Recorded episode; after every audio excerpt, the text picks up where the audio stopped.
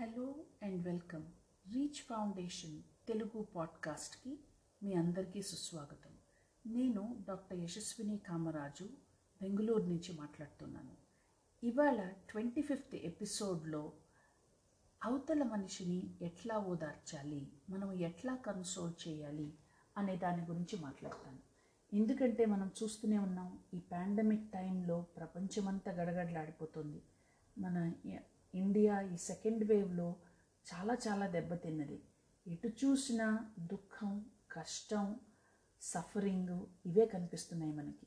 మరి ఈ టైంలో మనల్ని మనం ఓదార్చుకోవాలి అవతల వాళ్ళని కూడా ఓదార్పు ఓదార్పు ఇవ్వాలి. ఇది ఎట్లా చేస్తాం? ఇంత దుఃఖం ఇంత కష్టాలు చూస్తున్నప్పుడు వింటున్నప్పుడు మనిషికి ధైర్యం తగ్గుతుంది. అలాంటప్పుడు ధైర్యాన్ని తెచ్చుకొని మనల్ని మనం ఓదార్చుకొని అవతల వాళ్ళని కూడా ఓదార్చటం తప్పకుండా అవసరం. అది మనకి తెలిసిన అవి చాలా చిన్న చిన్న స్టెప్స్లో మనము చేయవచ్చును. కొంతమంది నాకు ఏం మాట్లాడాలో తెలియదండి ఇట్లా ఉన్నప్పుడు మనం ఏం మాట్లాడతాం చెప్పండి. వాళ్ళకి నేను ఏం చెప్పగలను అంటూ ఉంటారు. అలా కాకుండా ఇటువంటి పరిస్థితుల్లోనే మనిషి మనిషిగా ఉపయోగపడాలి. అందుకని ఒక చిన్న చిన్న స్టెప్స్లో ఎట్లా అవతల వాళ్ళని ఓదార్చు ఓదార్పు ఇవ్వచ్చు అనే దాని గురించి మాట్లాడడం చాలా అవసరం అనిపించింది నాకు. ఎందుకంటే ఒక చైల్డ్ అండ్ అడాలసెంట్ సైకియాట్రిస్ట్గా ఈ ఒక కష్టాన్ని కానీ ఒక దుఃఖాన్ని కానీ పేరెంట్స్ ఎట్లా తీసుకుంటారు? పేరెంట్స్ ఎలా తీసుకుంటారు? వాళ్ళు చేసే పనులు వాళ్ళు చేసే మాటలు వాళ్ళ పిల్లల మీద ఎలా ప్రభావం ఉంటుంది? ఈ పిల్లలు పెద్ద అయినప్పుడు వాళ్ళు ఏం నేర్చుకుంటున్నారు తల్లిదండ్రుల నుంచి అనేదే మేము చూస్తూ ఉంటాం. ఎందుకు సో ఇలాంటి సిట్యు పరిస్థితుల్లో కూడా ఈ పేరెంట్స్ చెప్పే మాటలు ప్రవర్తించే వాళ్ళ ప్రవర్తన ఇవన్నీ చాలా ఇంపార్టెంట్. సో మీరు చేస్తున్నవే మీ పిల్లలకు వస్తుంటాయి. అందువల్ల ఈ ఇటువంటివి కూడా ఈ అవతల మనిషిని ఎట్లా ఓదార్చాలనేటువంటివి కూడా మీ పిల్లలు తప్పకుండా వాళ్ళు పెద్ద అయినప్పుడు పాటిస్తారు. ఇప్పుడు ఈ ఓదార్చటం ఎంత ఇంపార్టెంటో దాన్ని సరిగా చేయడం దాన్ని కరెక్ట్గా చేయటం కూడా అంతే ఇంపార్టెంట్. అందుకని ఒక చాలా సింపుల్ పద్ధతుల్లో నేను ట్రై చేయడానికి నేను చెప్పడానికి ప్రయత్నిస్తాను. అంతకు ముందర ఎపిసోడ్స్లో కూడా పిల్లల్లో హోప్ ఎట్లా పెంచాలి అనే ఒక ఎపిసోడ్ చేయడం జరిగింది. అంతకు ముందర లాస్ట్ ట్వంటీ ఫోర్త్ ఎపిసోడ్లో కూడా ఈ ఈ లాస్ని గ్రీఫ్ని ఎట్లా మేనేజ్ చేయాలి? ఆ విచారాన్ని ఎట్లా మేనేజ్ చేయాలి? అనే దాని గురించి చెప్పాను. ఈ రోజున ఈ ఓదార్పు గురించి మాట్లాడదాం. ఇక ఓ ఎట్లా ఓదార్చాలి మనము? అసలు దానికి ఒక ఒక పద్ధతి ఉందా? పద్ధతి అంటూ ఏమీ లేదు. కానీ పద్ధతి ఏమవుతుంది? మానవత్వం అవుతుంది. హ్యుమానిటీ అవుతుంది. అది చాలాసార్లు అది మనం అంతటా మనము ఎక్స్పీరియన్స్ అనుభవం ద్వారా తెలుసుకుంటాము. ఒక బాధ వచ్చినప్పుడు ఒక పెయిన్ వచ్చినప్పుడు అవతల వాళ్ళు మనకి ఏది చెప్తే మనకి ధైర్యాన్ని ఇచ్చింది ఏది చెప్తే మనకి ఓదార్పునిచ్చింది వాళ్ళు ఏ వాళ్ళ ప్రవర్తనలు వాళ్ళ మాటలు వాళ్ళ ఆచ ఆలోచనలు ఏది మనకి ఓదార్పునిచ్చాయి అని గనక మనం గుర్తు తెచ్చుకుంటే ఆ ఎక్స్పీరియన్స్ని మనం వేరొక వాళ్ళకు కూడా ఇవ్వవచ్చును. సో ఒక సింపుల్ టెక్నిక్స్లో చెప్పాలంటే ఒక ఐదు ఎస్ ఫైవ్ ఎస్ గా నేను మనం గుర్తుపెట్టుకోవచ్చు. మొదటి ఎస్ స్పేస్నివ్వాలి అవతల వాళ్ళకి స్పేస్నివ్వాలి అవతల వాళ్ళకి స్పేస్ ఇవ్వడం ఏంటి? అంటే ఏంటి? వాళ్ళు చెప్తున్నప్పుడు వాళ్ళ బాధను పంచుకుంటున్నప్పుడు వాళ్ళ ఎక్స్పీరియన్స్ని చెప్తున్నప్పుడు మనం ఎక్కువ ఇంటర్వ్యూన్ అవ్వకుండా వాళ్ళని ఎక్కువ ఇంటరప్ట్ చేయకుండా వాళ్ళ స్టోరీని మనం వినాలి. అంటే లిజనింగ్ అన్నమాట. ఎంత బాగా మనం వింటే వాళ్ళకి మనం అంత స్పేస్ ఇస్తున్నాం. వాళ్ళ బాధను పంచుకోవడానికి మనం స్పేస్ ఇచ్చిన వాళ్ళం అవుతాం. అది అది వినడానికి మనకి బోరు కొట్టచ్చు. మనకి వాళ్ళ స్టోరీలో కామనాలిటీ ఏమీ లేదనిపించవచ్చు. కానీ అవతల వాళ్ళకి అది ఒక మనిషి వాళ్ళ బాధని వింటున్నారు అన్ అంటేనే అదే చాలా రిలీఫ్ ఇచ్చినట్టుగా ఉంటుంది అవతల వాళ్ళకి. సో మొదటి ఎస్ స్పేస్నివ్వడము రెండవ ఎస్ సొలేస్. సొలేస్ అంటే ఏంటి? వాళ్ళకి హాయినివ్వడం అనమాట అంటే వాళ్ళు చెప్తున్నప్పుడు మనం వాళ్ళని రష్ చేయకుండా ఆ నెక్స్ట్ ఏమైంది? ఆ ఇంకా ఏమైంది? అని వాళ్ళని క్వశ్చన్లు చేయకుండా అనవసరమైన క్వశ్చన్స్ ఇవ్వకుండా అనవసరంగా తొందరగా వాళ్ళని రష్ చేయకుండా తొందర తొందరగా నువ్వు ఇట్లా చేసి ఉండొచ్చు కదా ఆ డాక్టర్ దగ్గరికి వెళ్ళి ఉండకపోవచ్చు ఈ హాస్పిటల్కి వెళ్ళాల్సింది అని అట్లా వాళ్ళకి తొందరగా సొల్యూషన్స్ ఇవ్వడము సజెషన్స్ ఇవ్వడము తొందర తొందరగా ఫిక్సింగ్ చేయడం అంటారు. తొందరగా వాళ్ళని ఫిక్స్ చేయటము అలాంటిది కుదరదు. ఎందుకంటే అవతల వాళ్ళకి అది ఆల్రెడీ జరిగిపోయింది. వాళ్ళు వాళ్ళ బాధని పంచుకుంటున్నప్పుడు వాళ్ళకి సొలేజ్ ఇవ్వాలి. సొలేజ్ ఇవ్వాలంటే వాళ్ళని రష్ చేయకపోవడం వాళ్ళని తొందరగా సొల్యూషన్స్ ఫిక్స్ చేయకపోవడం అనేటువంటిది మీరు గుర్తుపెట్టుకోండి. మూడవది షేర్ ఈ షేరింగ్ అంటే ఏమిటి? ఒక్కొక్కసారి అవతల వాళ్ళు వాళ్ళ బాధని చెప్తున్నప్పుడు వాళ్ళ స్టోరీని చెప్తున్నప్పుడు అంతా జరుగుతున్నప్పుడు వాళ్ళు మీ రియాక్షన్స్ బట్టి కానీ మీ వర్బల్ రియాక్షన్స్ బట్టి కానీ ఆర్ మీ ఫేషియల్ రియాక్షన్స్ బట్టి కానీ వాళ్ళకి ఏమని నేను బోర్ కొట్టానా? నిన్ను అనవసరంగా నీకు ఇవన్నీ చెప్తున్నానేమో నేను నీకు బర్డన్ అవుతున్నానేమో అనేటువంటి స్టేట్మెంట్స్ కూడా వాళ్ళు చెప్పవచ్చు. ఈ స్టేట్మెంట్స్ చెప్పినప్పుడు వాళ్ళకి ఏంటి నేను అనవసరంగా చెప్తున్నానేమో పాపం అని అనిపించవచ్చు అప్పుడు మీరేం చేయాలి? షేర్ చేసుకోవాలి మీ ఫీలింగ్స్ని కూడా. లేదు మీ స్టోరీని కూడా చెప్పొచ్చు. నేను నేను నాకు కూడా ఇంతకు ముందు ఇట్లా అయింది ఆర్ మా రిలేటివ్స్లో ఇట్లా అయింది నాకు అర్థమవుతోంది నీ బాధ.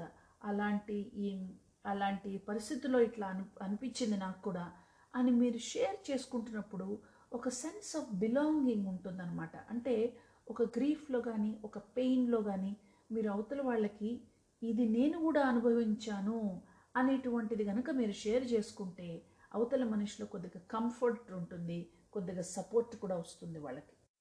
ఇక నాలుగవ ఎస్ సపోర్ట్ సపోర్ట్ ఎట్లా ఇస్తాం? ఏమి చేయాలి సపోర్ట్ ఇవ్వడానికి?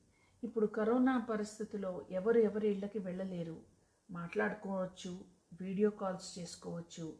ప్రత్యేకంగా వెళ్ళడం చాలా సిచ్యువేషన్స్లో కష్టమవుతుంది.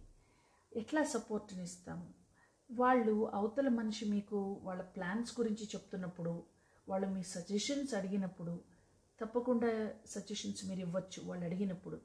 నేనేం చెప్తానండి? మీ పరిస్థితి వేరు. ఇలా ఉన్నప్పుడు నేనే నన్ను అడిగితే నాకేం తెలుసు?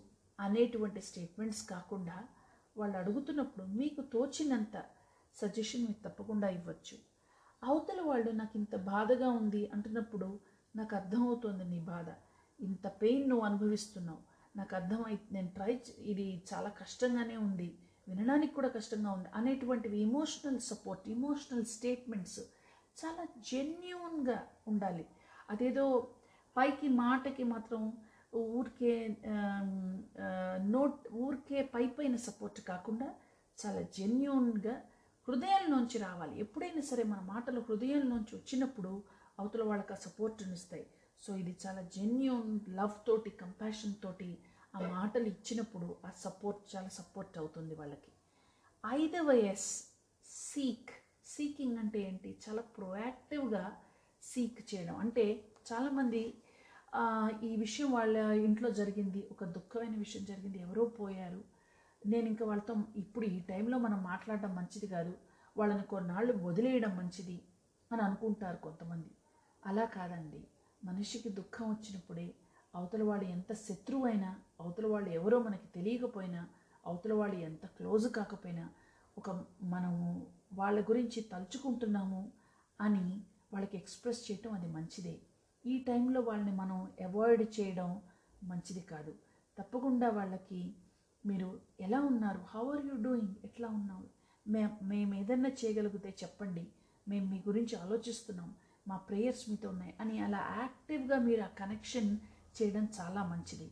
సో తప్పకుండా ఈ ఐదు ఎస్లు గుర్తుంచుకోండి. మొదటిది స్పేస్ అంటే వాళ్ళ స్టోరీ వినడం. గివ్ దెమ్ స్పేస్ వాళ్ళు చెప్పినప్పుడు వినండి. రెండు సొలేస్ సొలేస్ అంటే వాళ్ళకి వాళ్ళని రష్ చేయకుండా వాళ్ళని గబగబా ఫినిష్ చేయాలి మీ స్టోరీని అనకుండా వాళ్ళ దగ్గర టైమ్స్ ఇవి ఇవ్వడం. సొలేస్ మూడవది షేర్ మీకున్న ఎక్స్పీరియన్స్ కూడా షేర్ చేసుకోవచ్చు. నాలుగవది సపోర్ట్ కరెక్ట్ విధంగా జెన్యున్ కంపాషన్తో వాళ్ళకి సపోర్ట్ ఇవ్వండి. ఐదవది సీక్ వాళ్ళకి వాళ్ళు మీకు అంతగా తెలియపోయినా మీరు ఎలా ఉన్నారు అని అడగడం యాక్టివ్లీ సీకింగ్ ఫర్ దెమ్ అది తప్పకుండా మంచిదే. ఇవి చేయండి. ఇక ఏమి చేయకూడదు ఏమి చేయకూడదు కూడా చాలా క్లియర్గా తెలుసుకోవాలి. ఇది ఐదు ఎం ఐదు ఎమ్స్ గుర్తుంచుకోవచ్చు. ఒకటి మినిమైజ్ దేర్ పెయిన్ అంటే ఇది ఏముందండి అందరూ వాళ్ళు భరించిందే వేరే చోట ఇంకా ఘోరం జరిగింది మీకు తెలుసా? ఇది ప్రతి మనిషికి జరుగుతూనే ఉంటుంది. ఇదేం పెద్దది కాదు. అనేటువంటిది ఎప్పుడు మనం చెప్పకూడదండి.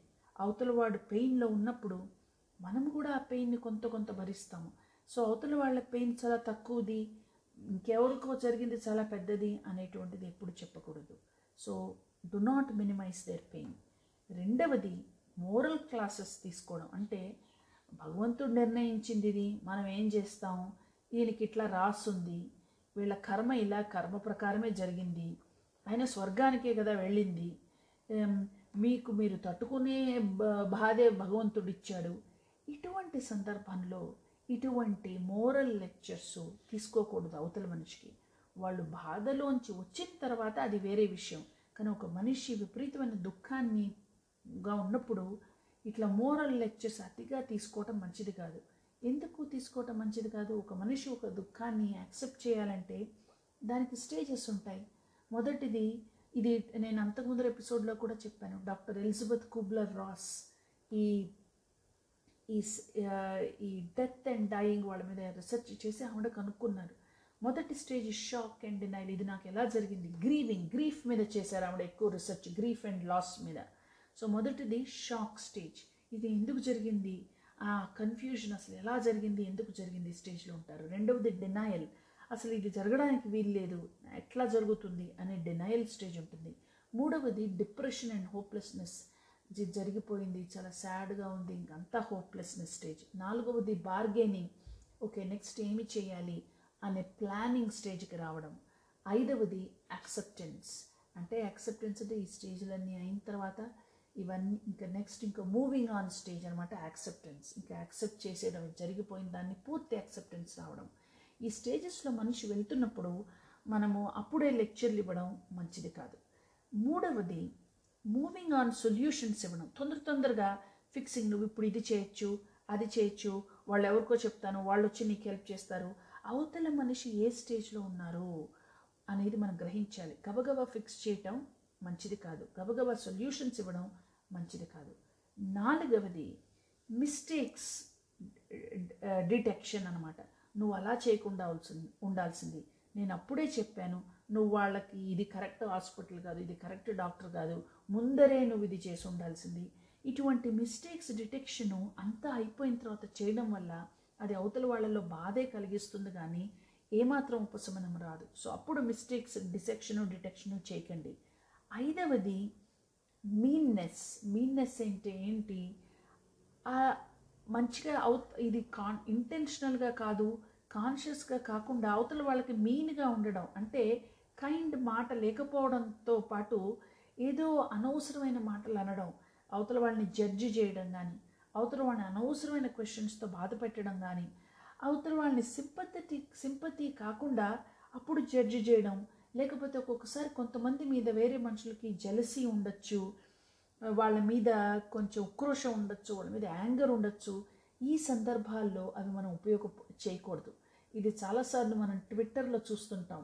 చాలాసార్లు ట్రోల్స్ వాళ్ళకున్న యాంగ్విష్ వాళ్ళకున్న యాంగర్ వాళ్ళకున్న జెలసీ ఆ ట్రోల్స్లో బయటపడుతూ ఉంటుందన్నమాట సో అందువల్లనే మీ స్టేట్మెంట్స్లో కానీ క్వశ్చన్స్లో కానీ ఈ టైంలో అవతల వాళ్ళ మనిషి బాధపడుతున్నప్పుడు ఇటువంటివేవి కూడా మనలో ఉన్నటువంటివేవి కూడా వాళ్ళ మీద చూపించకూడదు.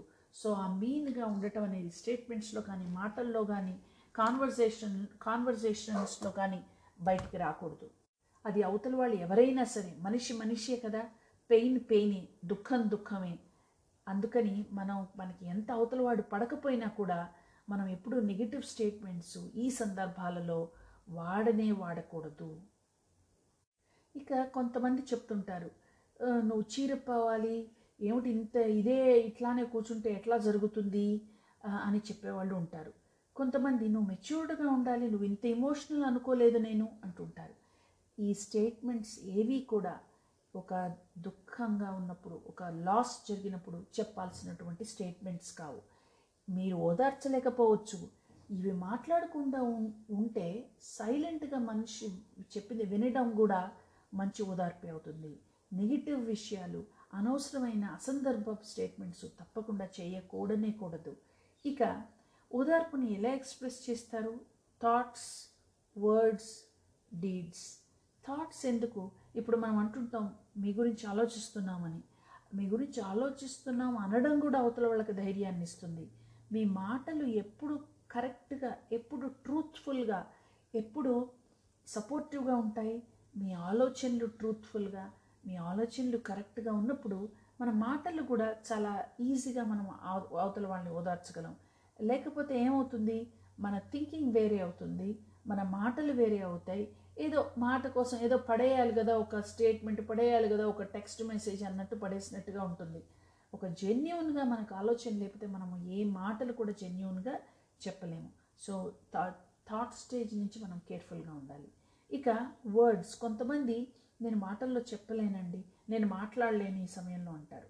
ఆ మాట్లాడలేని వాళ్ళు కూడా వాళ్ళ సైలెంట్గా వినడం ద్వారా సపోర్ట్ ఇవ్వచ్చు. కొంతమంది బ్రహ్మాండంగా మాటలు మాటల్లో చెప్పగలరు. వాళ్ళు మెసేజ్ రాయగలరు లేకపోతే కొంతమంది పోయమ్స్ రాస్తారు కొంతమంది చిన్న రైటప్ వాళ్ళ గురించి రాస్తారు కొంతమంది వాళ్ళ మెమరీస్ గురించి రికాల్ చేసుకుంటుంటారు. ఇవన్నీ కూడా మంచి పద్ధతులు. ఇవన్నీ కూడా అవతల వాళ్ళకి సొలేస్ని ఇవ్వడమే జరుగుతుంది. ఇక కొంతమంది డీడ్స్ అదే ఇందాక చెప్పినట్టు వాళ్ళ మాటల్లో యాంగర్ని యాంగ్విష్ని వాళ్ళకున్న ఏదో మీకు అంతకు ముందర ఉన్న జలసీని తీసుకురాకూడదు. మనిషి మనిషే శత్రువు అయినా కూడా బాధని బాధని భరిస్తాడు. సో మాటలు ఎప్పుడు కూడా మంచిగానే ఉండాలి ఎస్పెషలీ అవతల వాళ్ళకి లాస్ జరిగినప్పుడు. ఇక డీడ్స్ డీడ్స్ అంటే వాళ్ళ చేతలు. ఇప్పుడు కొంతమంది మాట్లాడలేరు బట్ చేతల్లో చూపిస్తుంటారు వాళ్ళ ప్రేమని.